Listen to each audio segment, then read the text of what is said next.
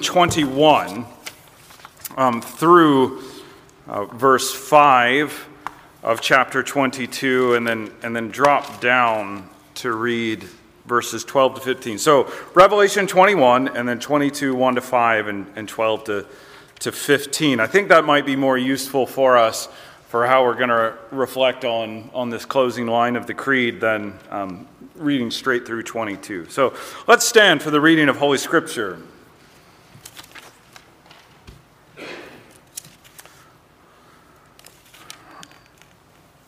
Revelation twenty-one, uh, beginning at verse one.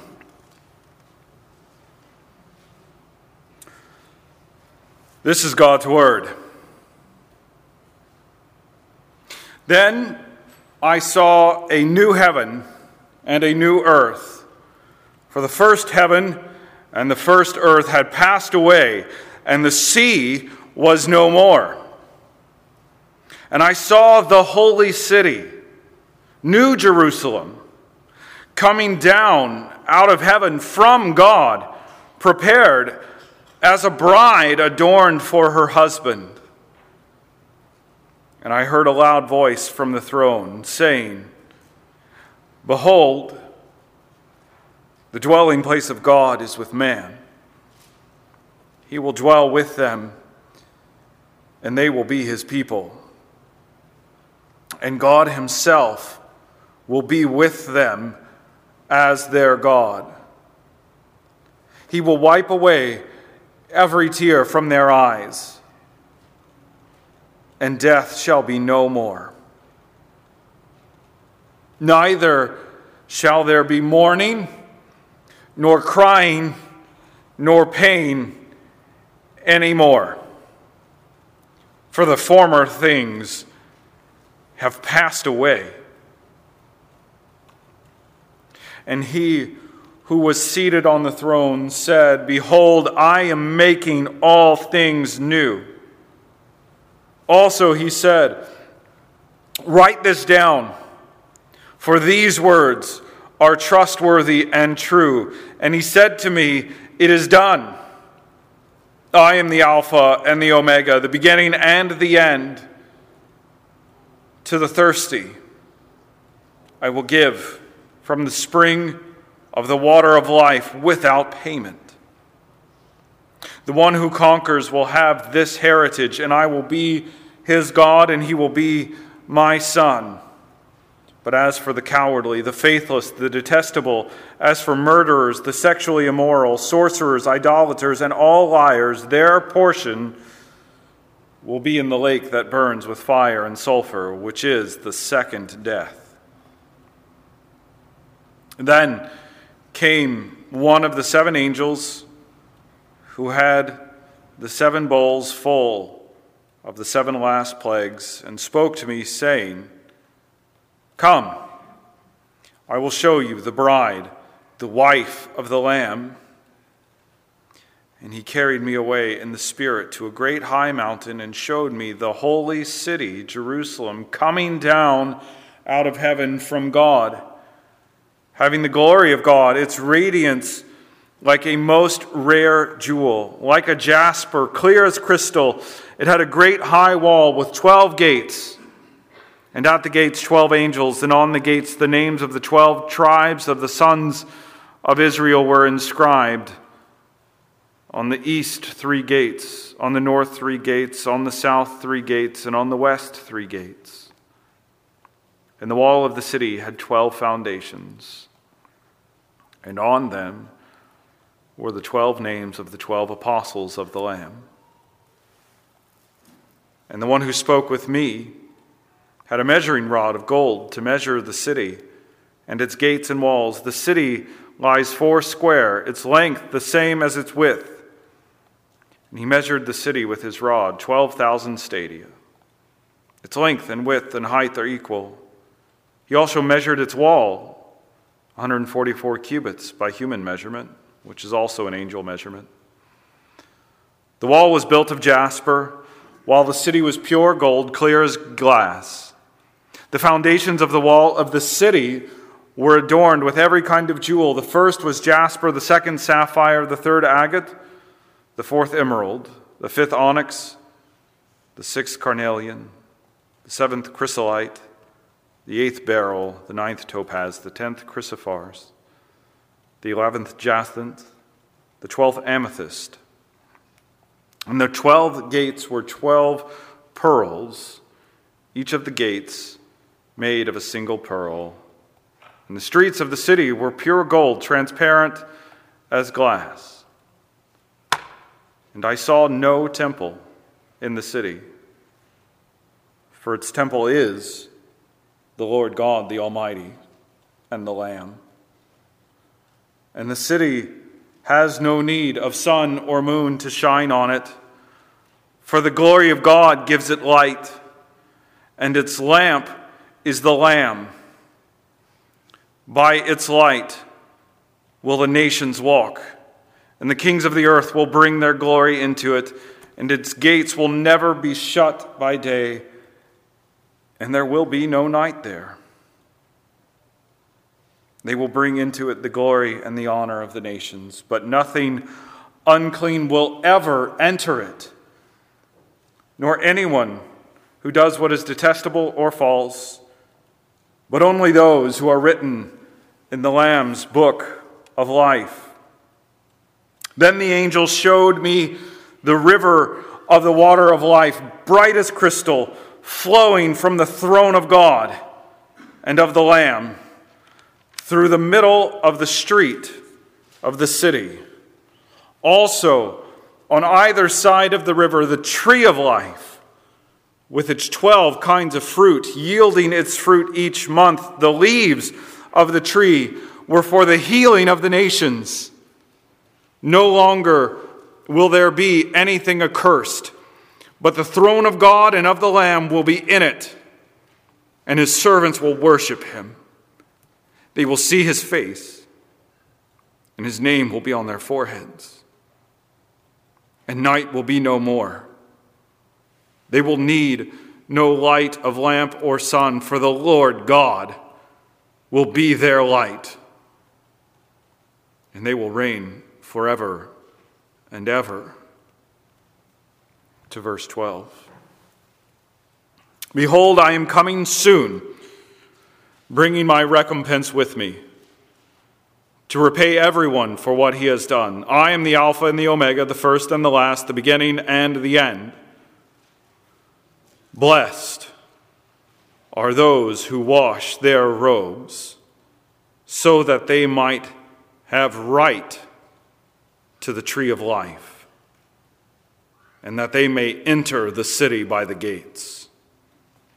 Outside are the dogs and sorcerers, and the sexually immoral, and murderers, and idolaters, and everyone who loves and practices falsehood. The grass withers, the flower fades, but the word of our God abides forever. By his grace and mercy may be preached for you. You may be seated. And as we come to consider this portion of God's word, let us pray for his help.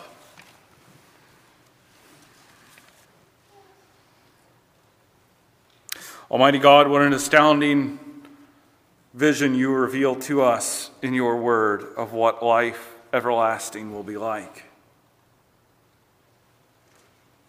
What could be said to make it more moving than what you have said in Holy Scripture? But we ask that we, we do learn this evening to treasure up all the more what you tell us it will be like as we dwell with you forever. And so help us to love all the more what it means that we are your dwelling place now, and your dwelling place will be with us for eternity. Overcome the deficiencies of the preacher, they are significant. And bless the reading and the preaching of your holy word to bring forth fruit in our hearts, to love you more, to serve you better. And we ask it all in the wonderful name of Jesus Christ, our Savior. Amen. When I was in college, uh, I worked in a in a warehouse uh, that my job was to, to refurbish science kits uh, for elementary and, and middle schools. And so, you know, they would send these big boxes of um, stuff in that they'd use to run science experiments, and I had to replace the supplies for various experiments, like replace all the all the used up tape, all the, the staples, uh, flour, big bags of flour, which is important for where we're going, because one summer we got really far ahead of refurbishing everything that had come back in, uh, but there was this pallet of five pound bags of flour that got infested with weevils. Uh, and because we were so far ahead, our manager decided that rather than waste the money we spent on this flour, uh, we should sift all of it to get the bugs out and to be able to use all of this flour for these experiments.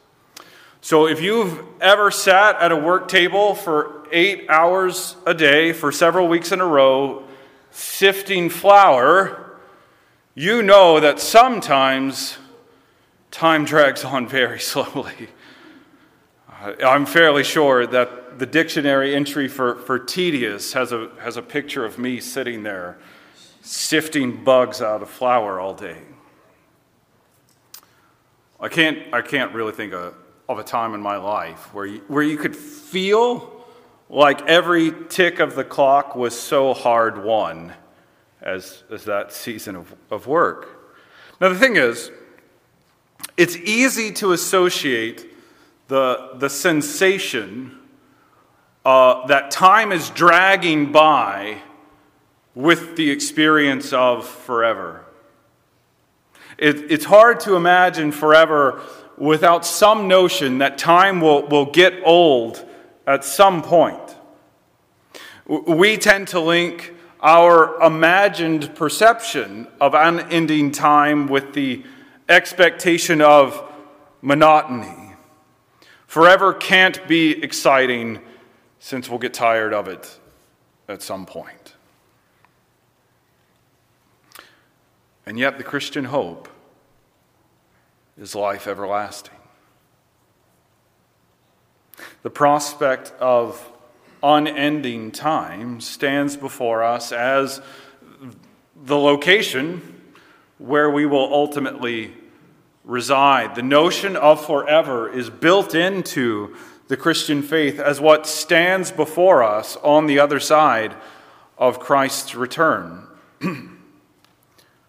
As we have thought about for, I believe, eighteen weeks, the Apostles' Creed is the most basic statement of the Christian faith.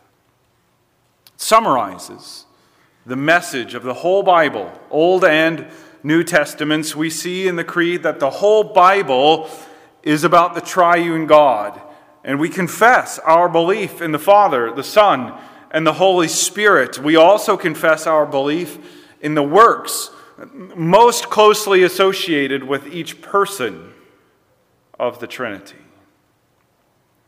And the Creed, then, when we consider it all together as we, as we come to the end, tells us the Bible is about God and how God saves his people. Salvation is about reconciling us to the triune God. And that tells us something really important. When, when we think about the full message of the Creed, we might ask, we might ask, does it suggest that the whole Bible is mainly about God or mainly about salvation? And I think the answer is that we don't have to pick between them. We don't choose between those themes as the biggest picture summary of Scripture because they are, in our experience, intimately related, inextricable in some ways. The true God is the God who saves, and salvation is a renewed relate unto a new, a renewed relationship with God. Salvation isn't salvation if it's not focused on knowing God in everlasting life. Hence, Jesus said in John fourteen three, this is eternal life. That they, sorry, uh, yeah, John fourteen three. This is seventeen three. This is eternal life, that they know you, the only true God, and Jesus Christ, whom you have sent. And that brings us to the last line of the Creed, that we believe in life everlasting. We see how this affirmation really is the culminating line that ties everything together, because the Creed is about the triune God and about God's works that bring sinners to know the triune God in salvation. Life everlasting, which we have through salvation, is to know God, and to know God through Jesus Christ, who came to work our salvation in his life, death, and resurrection, and apply it to us in the work of the Spirit. And so as we think about life everlasting, my goal tonight is to, to set a context for how we think about it. You know, we, we know very little from Scripture about particular aspects of what everlasting life will look like after we die and go to be with the Lord in heaven, and we know very little e- even about what life will look like on the other side of the resurrection, when Christ returns on the last day to raise his people from the grave unto everlasting bodily life. We know very little from Scripture about both. And so although, although we can't get at too many details about what life will be like, at least not without speculating, we can look at how Scripture presents those coming realities. And as we consider what the Scripture says, we see that it focuses more on Big, big picture, wide-angle descriptions rather than trying to answer the questions that we tend to have about the details of our personal, individual experience of life everlasting. In other words, what Scripture does teach us focuses on God with his people, holistically speaking, rather than on what we might experience and do on our own. And so the main point is that everlasting life is about residing with God forever. Everlasting life is about residing with God forever. And our three points are expansion, entry, and endings. And so first, let's think about expansion. Uh, when we turn to the portions of Revelation that we read, uh, we, we see some broad contours for how the Bible wants us to understand new creation life.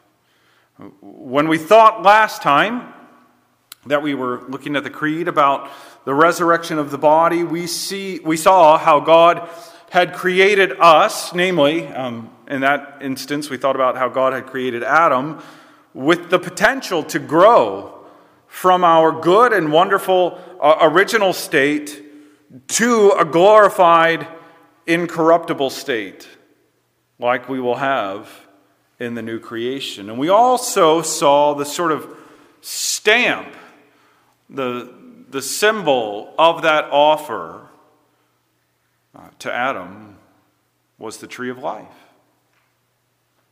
And we want to pull at that, that particular thing a little bit more.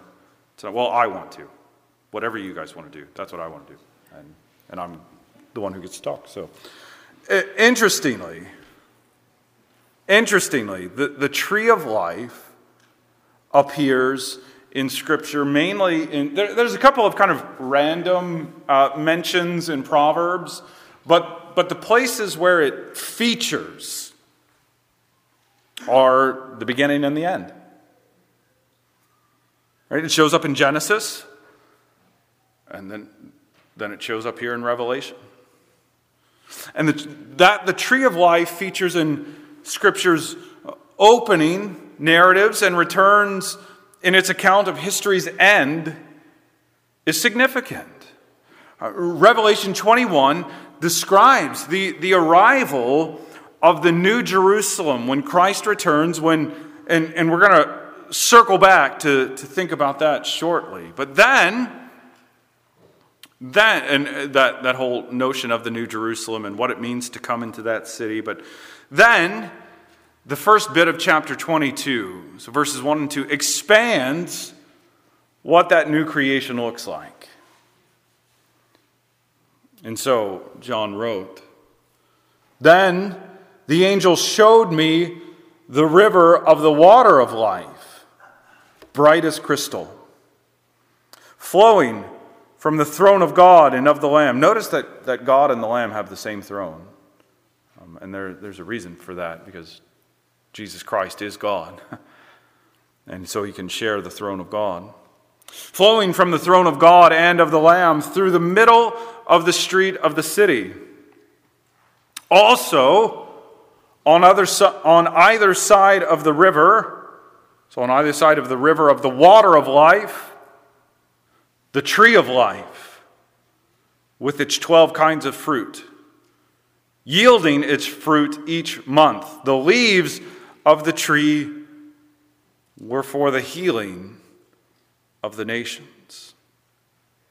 Now, I think the tree of life in this case helps us get a concept for, for how to think about everlasting life. In Genesis, the tree was in the midst of the garden, but in Revelation, it's grown to, to span across the river. So on the one hand, Adam was supposed to fill the earth with a, a new creation kingdom as part of his task that God created him in covenant to execute. But Adam left the garden as a small patch of paradise, blocked off to everyone else by angels, so that the rest of us cannot reach it, at least not in this age. On the other hand, Christ installs a truly global new creation kingdom. And in Revelation, the tree of life grew to encompass far more space. It's not just one tree in the middle of the garden. It's the tree that's big enough to span the whole river of the water of life, teaching us about this very development from beginning to end. Revelation describes this global blessing about the expanded new creation, what Christ, how Christ has done what Adam failed to do. And Christ will grant, and it does so by referring to the tree of life's return, the leaves of the tree were for the healing of the nations.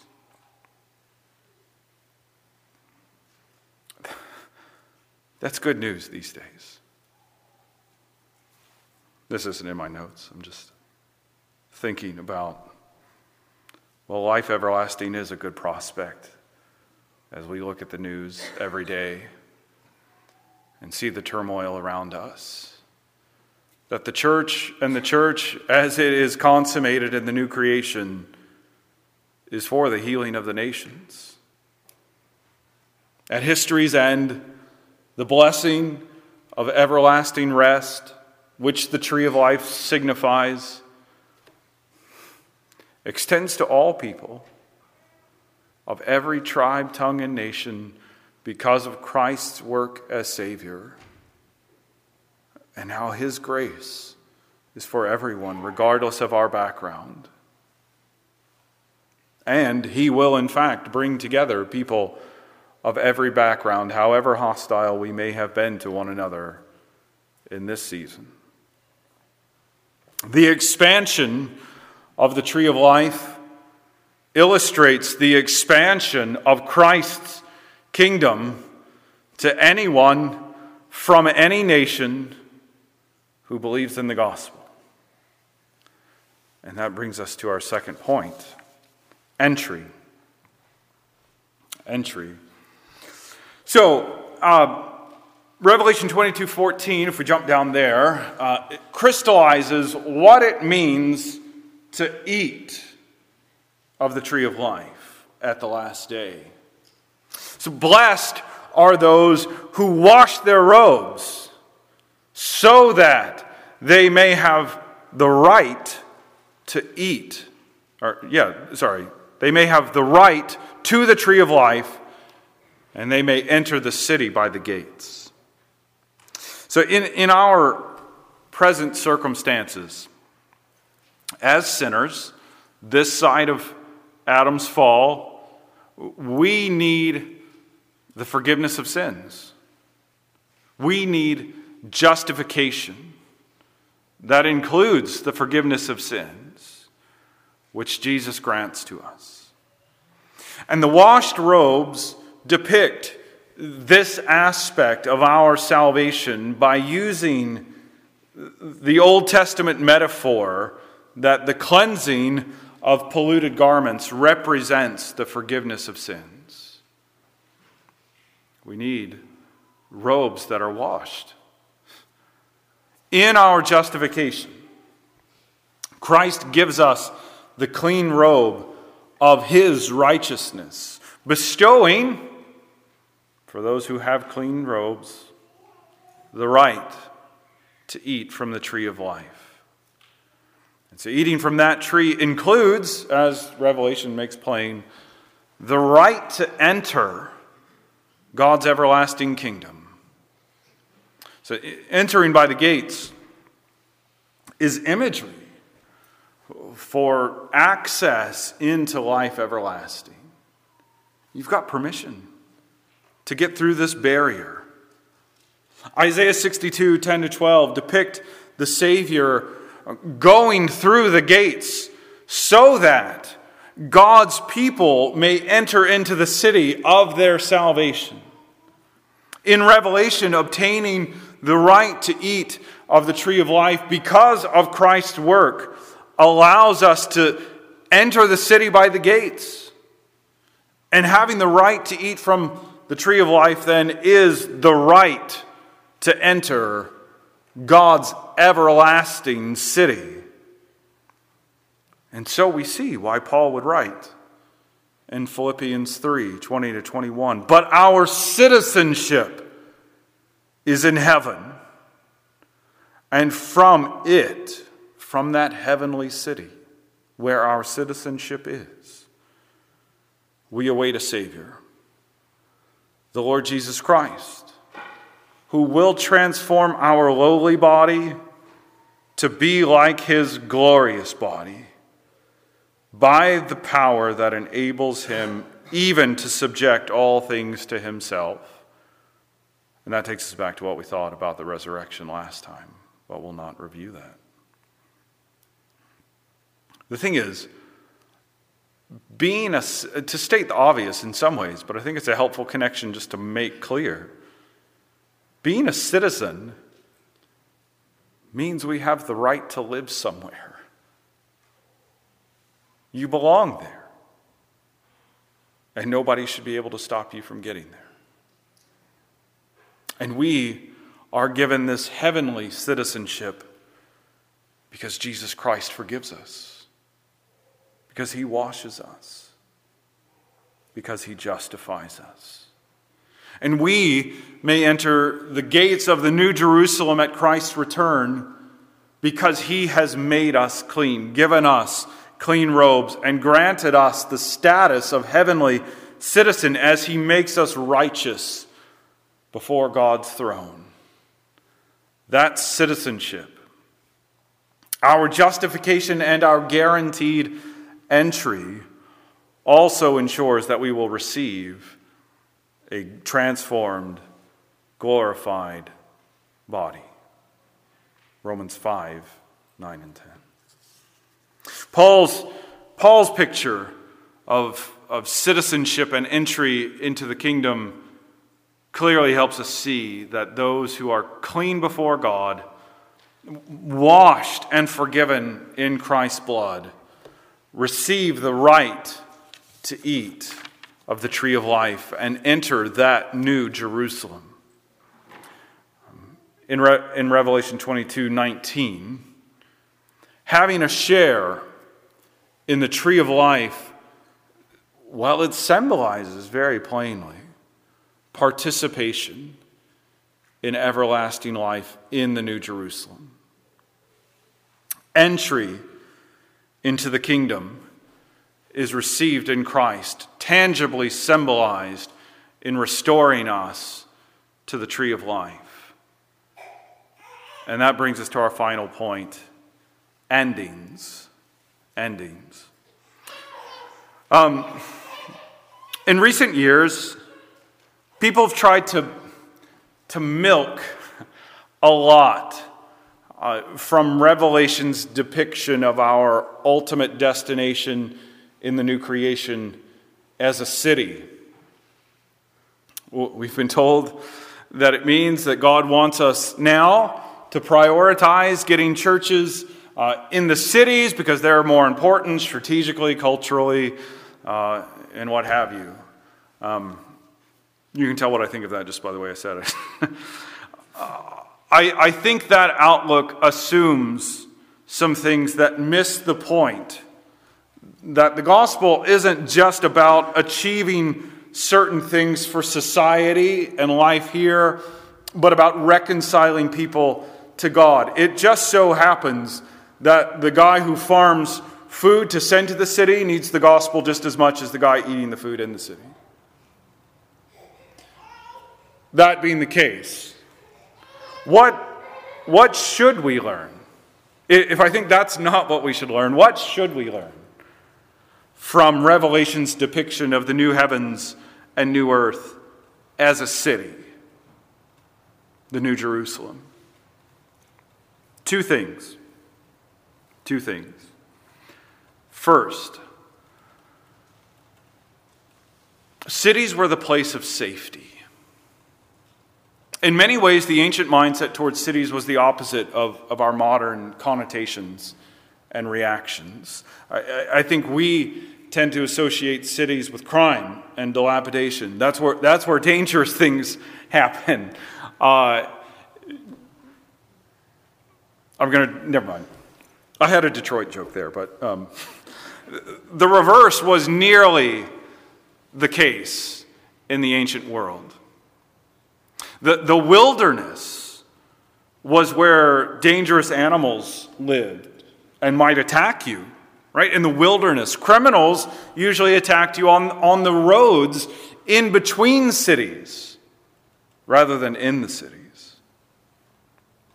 Now, we've already seen why, uh, in what we've said so far, we've already seen why the new creation is safe, in contrast to how the Scripture depicts this age as our wilderness. That we, we traverse the wilderness unto the place of danger until Christ returns. Because to be in that city means that our sins are entirely forgiven. When we enter that city, we know that sin, its penalty, its power, its effects, all things that take their toll on this life, every tear, as Revelation says, none of that can ever harm us again. And God will make all things right. We will be safe in the city of Jesus Christ. Second, second thing I think we should learn. Cities are the places where people live together. Uh, similar, I mean, that's, that's true in the ancient world. That's true now. Uh, in the ancient world, people were outside the city. People were spread out, further apart outside the city. In, in the ancient world, likely much further spread apart. The city is where you met others. It's the place where you can gather with other people. Revelation twenty-one, two and three tells us why the image of the city helps us in this respect. And I saw the holy city, New Jerusalem, coming down out of heaven from God, prepared as a bride adorned for her husband. And I heard a loud voice from the throne saying, "Behold, the dwelling place of God is with man. He will dwell with them, and they will be his people. And God himself will be with them as their God." If the city is where people live together, this everlasting city is where God will live with his people directly. And so we have two endings to encourage us as we close. The end of history is when we will bask in God's direct presence, and we will see him with us. The Creed gives us a snapshot of how God is the God of salvation, and salvation saves us back into God's presence forever.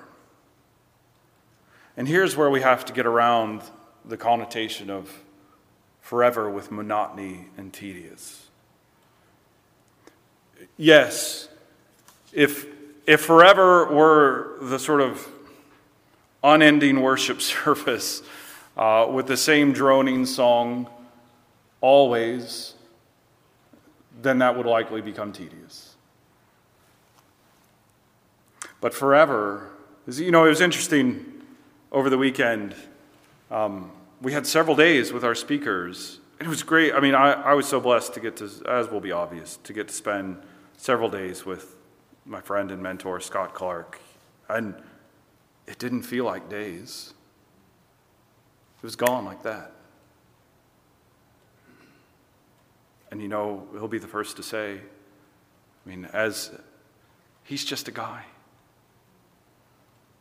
But time with our loved ones, our closest friends, flies by as if we never even had it or never had enough. So how wonderful is it that we got to sing when we've been there ten thousand years? We've no less days to sing God's praise than when we'd first begun. God's presence, God himself, learning ever more about him, getting to know him ever better, is far from tedious. He's the infinite, incomprehensible God. He will never exhaust our minds. He will never exhaust our affections. And so now we see why we need the other ending. Why the Creed stops with Amen. Let it be so. Because don't, don't we want that to be so? As long as the weight of the world hangs heavy upon you, we cry out to God to make every line of the Creed be so, especially as we come to its culmination. God, make it be that we know Father, Son, and Spirit on the basis of Christ's work delivered to us in the church, as that guides us to the city where we will know everlasting life with God forever. Amen. Let's pray. Father God, the city of this age has its tumults. In fact, that's, that's why you call it the wilderness. It needs to be tamed. And we ask that the things we've considered tonight give us all the more reason to cry out, Maranatha. Come, Lord, quickly. That all of our failures, all of our shortcomings, all of the failures and shortcomings of other people that have taken their toll upon us might be undone. And every effect of our sin rolled back. That we see you bright shining as the sun. And as long as we are there, for everlasting life, we have no fewer days to sing your praise than when we'd first begun. And certainly that is amazing grace. We ask it all in the name of the Lord Jesus Christ. Amen. People of God, stand to receive your benediction. May the grace of the Lord Jesus Christ, the love of God, and the fellowship of the Holy Spirit be with you all this day and forevermore. And all God's people say, Amen. Amen.